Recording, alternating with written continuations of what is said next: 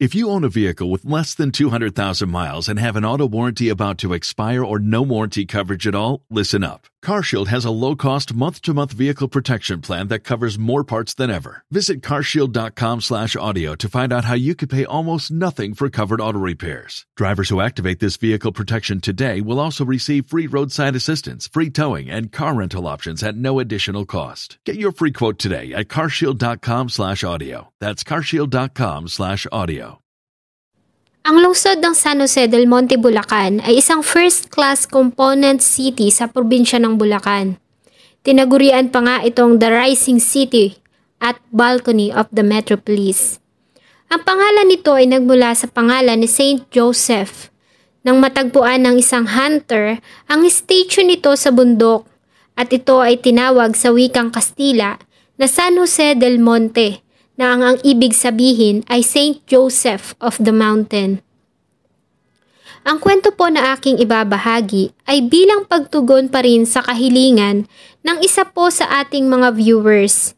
Ito po ay ang karumal-dumal na nangyaring krimen sa San Jose del Monte, Bulacan noong taong 2017 o mas kilala sa tawag na 2017 Bulacan Massacre at tinawag din nilang Dison Carlos Massacre. Isa lamang pong paalala na ang lahat po ng nabanggit sa ating tatalakayin ay nagmula po sa mga news clips, documentaries at magazines na atin pong nakalap. Ako po ay walang idea sa mga pangyayari dahil ako po ay wala sa pinangyarihan ng krimen. Gumawa lamang po tayo ng data gatherings na akin pong pinagsama-sama para po mas detalyado ko po itong maibahagi sa inyo. Marami pong salamat. Bago ko po simula ng ating story, sa mga bago po sa channel ko, please hit the subscribe button at pakipindot na rin po ang ating notification bell para ma-notify kayo sa mga bago nating upload na videos. June 27, 2017 Sino naman ang mag-aakala nang ang isang bahay na ito sa San Jose del Monte, Bulacan ay magiging isang crime scene. Ayon kay Dexter Carlos Sr., nang umuwi siya galing sa kanyang graveyard shift bilang isang security guard sa isang bangko sa Makati City, ay sinalubong siya ng isang pangyayaring kahit kailan ay hinding-hindi niya makakalimutan. Nasanay kasi si Dexter na sinasalubong ng mga anak sa tuwing siya ay uuwi ng kanilang tahanan, galing sa panggabing trabaho. Ngunit ng araw na yon ay hindi niya nakita ang mga ito. Sa halip ay sinalubong siya ng katahimikan. Kaya naman ay agad siyang tumawag sa kanilang gate para pagbuksan siya ng mga ito. Ngunit tumagal na halos ng isang oras na siya ay tumatawag sa mga anak at asawa, ay wala siyang naririnig na response mula sa mga ito. Kaya naman ay niisipan niya ng akyatin ang kanilang gate para sumilip sa loob ng bahay. At ganun na lamang ang kanyang pagkagulat. Nang makita ang kanyang mother-in-law na si Aurora Dison o Nanay Auring na nakahandusay sa sahig at walang suot na saplot sa ibabang bahagi ng katawan nito at naliligo ito sa sariling dugo. Kaya naman ay agad siyang tumawag ng authorities para i-report ang nakita. Matapos noon ay tinungo niya ang likuran ng kanilang bahay para makapasok sa loob dahil sa pag-aalala sa kanyang asawa at mga anak. Nang makapasok ay agad na bumulaga sa kanya ang katawan ng kanyang asawa na si Estrella. Tulad ng ina nito ay nakahandusay ito sa sahig at walang saplot sa katawan na naliligo sa sarili nitong mga dugo. Natakot si Dexter at talaga namang kinabahan at agad niyang naisip ang mga anak. Kaya naman agad niyang tinungo ang mga ito sa kanilang kwarto. Nakalak ito at wala siyang naririnig na kilos na nanggagaling sa loob. Kaya naman, agad siyang kumuha ng martilyo at sinira ang pintuan. At doon na nga nakumpirma ang kanyang kinatatakutan. Nakita niya ang kalunos-lunos na kalagayan ng mga batang kahit siya ay hindi niya nagawang saktan. Wala na itong mga buhay at may mga tama ng saksak sa iba't ibang bahagi ng katawan.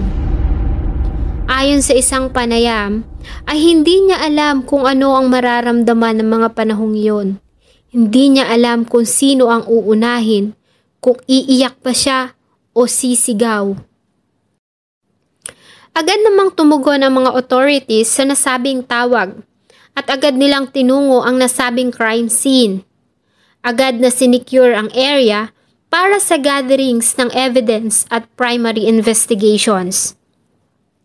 Ayon kay Superintendent Fitz Macariola, ang City Police Chief, ayon sa kanyang panayam kay Dexter, ay huli nitong nakitang buhay ang pamilya noong June 26, araw ng lunes, ganap na alas 5 ng hapon, bago siya pumasok ng trabaho. Isa lang itong ordinaryong araw para sa kanilang pamilya kung saan ay papasok siya ng trabaho at uuwi kinabukasan at inaasahan na sasalubungin siya ng mga yakap at halik ng mga anak. Ang kanyang mother-in-law naman na si Nanay Aurora Dizon ay kararating lamang mula sa Davao City para bumisita. Ang bahay ng mga biktima ay nasa tabi lamang ng kalsada at katapat nito ay may paradahan ng mga pampasaherong tricycle. Kaya naman umaasa ang mga authorities na may witness sa nasabing insidente. Agad silang nagtanong-tanong sa mga tao sa paligid ng bahay ng mga Carlos sa pagbabaka sakali na may nakakita ng nasabing krimen. At hindi naman sila nabigo dahil sa may isang tao ang lumapit sa kanila at sinabing may nakita siyang tao na lumabas sa bahay ng mga Carlos. Duguan ang pang-itaas na damit at may daladala itong kutsilyo na dilaw ang hawakan. Ang nasabing lalaki ay isang construction worker na si Carmelino Ibanez o mas kilala nila sa tawag na Miling. Nakatira ito two blocks away sa bahay ng mga Carlos. At may kasama umano itong isang nagngangalang Ingo. Agad namang pinuntahan ng mga investigador sa pangunguna ni Police Senior Superintendent Karamat Jr. na bumuo ng Special Investigation Task Group para sa nasabing investigasyon ng kaso. At sa pareho ding araw, sila Miling at ang isa pang tinuro na witness na tinawag nitong Ingo. Dininay ng mga ito na may kinalaman sila sa nasabing krimen. Nang silipin naman ng mga investigador ang bahay na tinutuluyan ng mga ito, ay may nakita silang mga mantsa ng dugo sa dingding. Ganun pa man, dahil sa walang sapat na ebidensya, ay agad din nila itong pinakawalan matapos ang kanilang mga katanungan. Matapos makakalap ng ebidensya at mga litrato, ay agad na dinala ang mga remains para sa autopsy. Ayon sa autopsy na sinagawa ng scene of the crime operatives ng Bulacan, ay nagtamo ng 32 stab wounds si Nanay Aurora Dizon. 42 stab wounds naman kay Estrella. Ang panganay na anak na si Donnie ay nagtamo ng 15 stab wounds.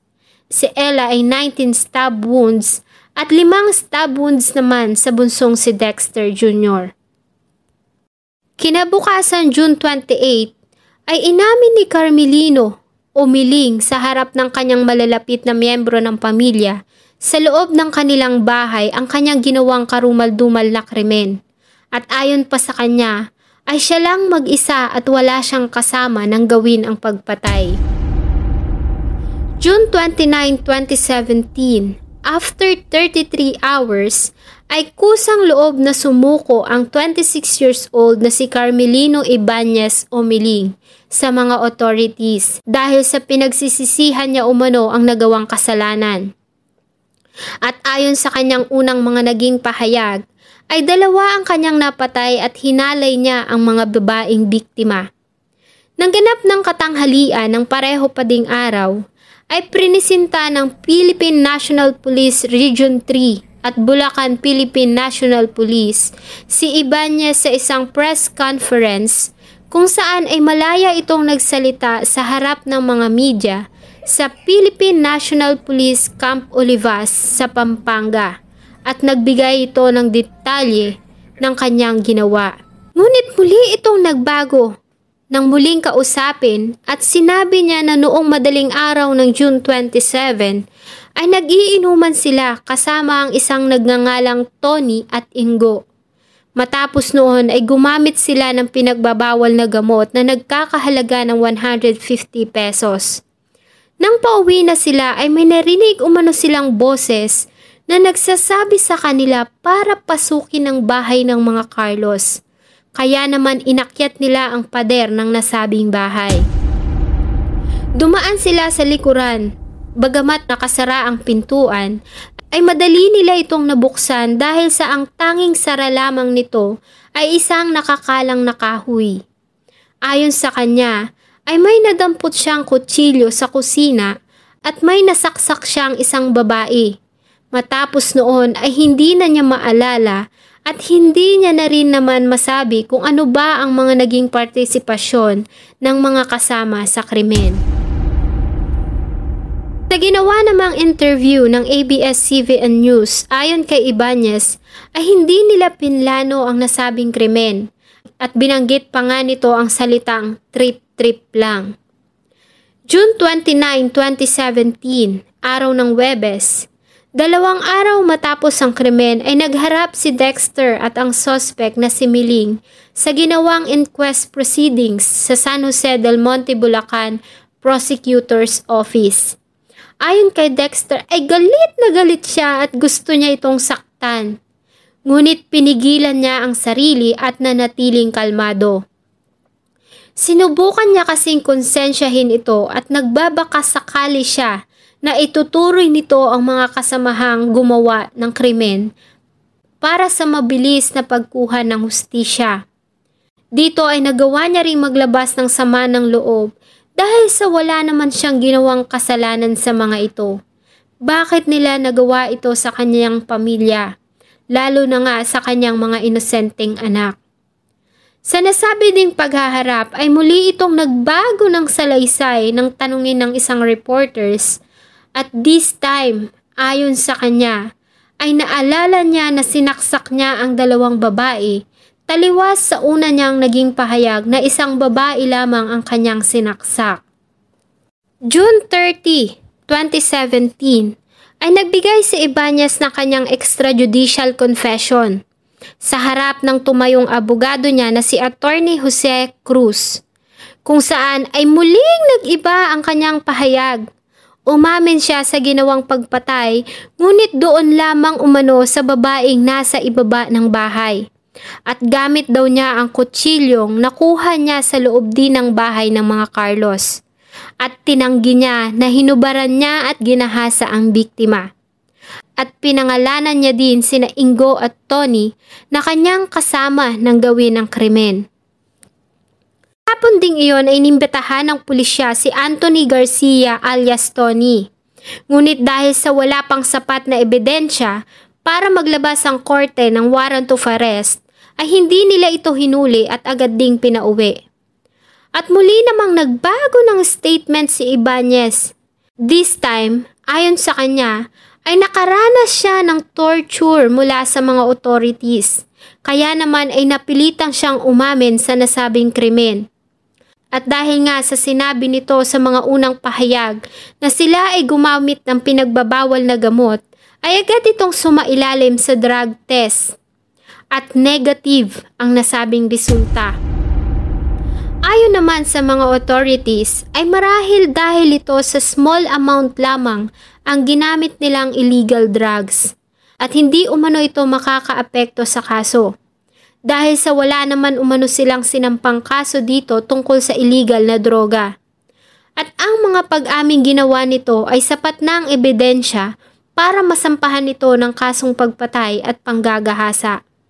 You've worked hard for what you have your money, your assets, your 401k, and home. Isn't it all worth protecting? Nearly one in four consumers have been a victim of identity theft. Lifelock Ultimate Plus helps protect your finances with up to $3 million in reimbursement. Lifelock alerts you to identity threats you might miss. And if your identity is stolen, your dedicated US based restoration specialist will work to fix it. Let Lifelock help protect what you've worked so hard for. Save 25% off your first year on Lifelock Ultimate Plus at lifelock.com slash aware. Terms apply. July 4, 2017. ay nakitang wala ng buhay si Rolando Pasinos o alias Ingo sa Barangay Santo Cristo, San Jose del Monte, Bulacan. At sa kanyang bangkay ay may nakitang karatula na may nakasulat na adik at rapist ako. Huwag tularan. Nagtamo ito ng 5 stab wounds at nawawala din ang apat nitong mga daliri.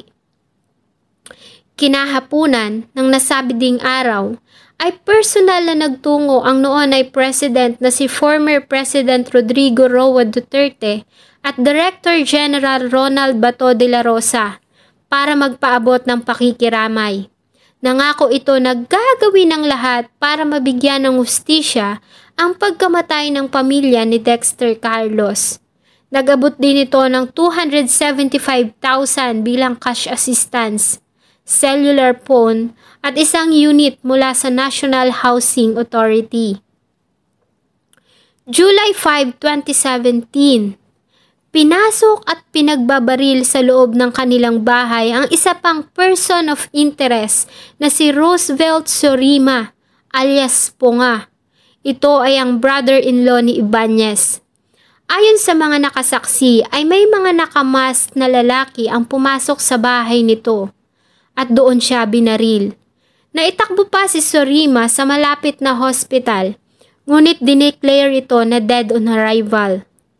Sa pareho ding araw, sa panayam ng programang Filon ngayon, ay muling nagbago ng mga statement si Ibanez kung saan ay sinabi nito na tinorture siya ng mga pulis kaya siya umamin sa krimen. July 6, 2017 ay muling humarap si Ibanez sa isang media interview at pinanindigan nito na wala siyang kinalaman sa nasabing massacre at siya ay tinorture umano ng mga kapulisan at pinilit na paaminin sa nasabing krimen. Kinwento rin niya ang pagpukpok umano sa kanya ng mga pulis gamit ang martilyo at pagsuntok sa kanyang dibdib at sikmura.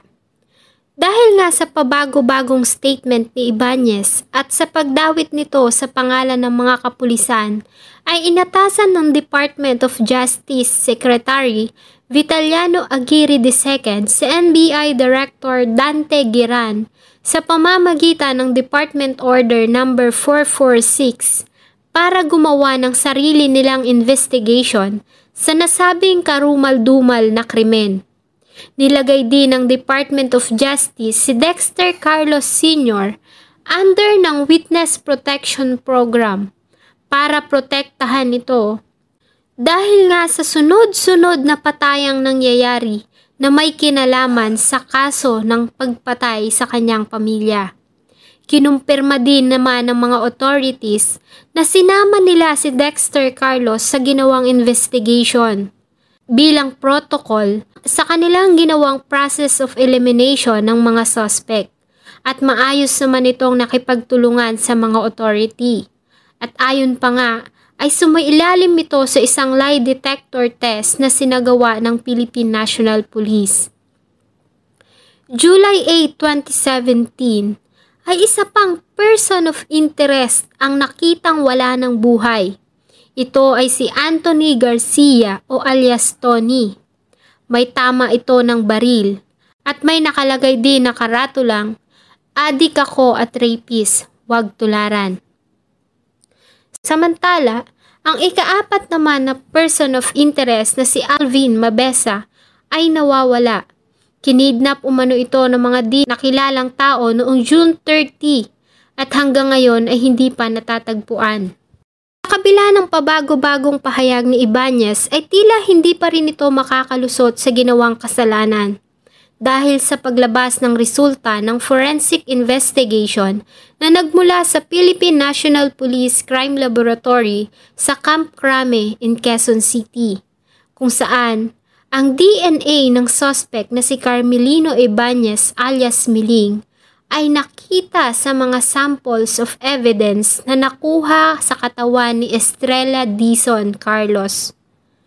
Subalit ang nasabi ding DNA test ay walang nakitang traces ng DNA na nanggaling sa tatlong persons of interest. Ang na-recover naman na kutsilyo malapit sa tinitirhan ni Miling Ibanez ay positibo na siyang ginamit sa bagsaksak kay Nanay Auring sa pitong taon na si Ella at Dexter Jr. na isang taon pa lamang dahil sa nakita ang DNA ng mga ito sa nasabing murder weapon. At ayon sa kanila, ay hinahanap pa nila ang isa pang murder weapon na ginamit sa pagpatay sa 11 years old na si Donnie at ang ina nito na si Estrella dahil sa wala silang nakitang bakas ng DNA ng mag-ina sa na-recover na kutsilyo. Ibig sabihin ay ibang kutsilyo ang ginamit para patayin ang mga ito. Kay Senior Superintendent Romeo M. Karamat Jr., ang Bulacan Police Director na ang nasabing result ng forensic investigation ay isang malaking ebidensya na magdidiin kay Miling sa kasong pagpatay at panggagahasa. July 18, 2017, sa ginawang arraignment sa Bulacan Regional Trial Court Branch 78, ay nagplea si Ibanez ng not guilty sa kasong 5 counts of murder at rape na sinampa sa kanya ng prosecutors. Nireject naman ng judge na humawak ng kaso na si Judge Gregorio Sampaga ang plea ang plea for suspension ng abogado ni Ibanez na si Attorney Jose Cruz. Hiniling nito na i-confine si Ibanez sa National Center for Mental Health na hindi sinang-ayunan ng nasabing judge at sa halip ay nag-issue ito ng commitment order para ilipat si Ibanez sa Bulacan Provincial Jail at ni-required nito ang defense na mag-file ng, right, ng written motion. Ngunit pumayag naman ito na sumailalim si Ibanez sa isang physical evaluation dahil sa naging inconsistent na mga statements nito. Ayon naman sa prosecutors na ang nasabing psychiatric evaluation ay isa lamang strategy ng defense para madelay ang sinasagawang proceedings. Hanggang sa kasalukuyan ay nasa kamay pa rin si Miling ng mga authorities at nahaharap sa kasong pagpatay at panggagahasa. At ang isa namang person of interest na si Alvin Mabesa ay hindi pa rin natatagpuan. Samantala ay hindi naman nilisan ni Dexter Carlos ang kanilang tahanan sa San Jose del Monte, Bulacan.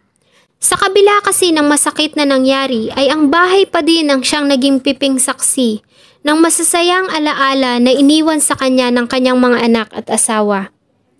Sana'y makamtan na ng pamilya ang katarungan.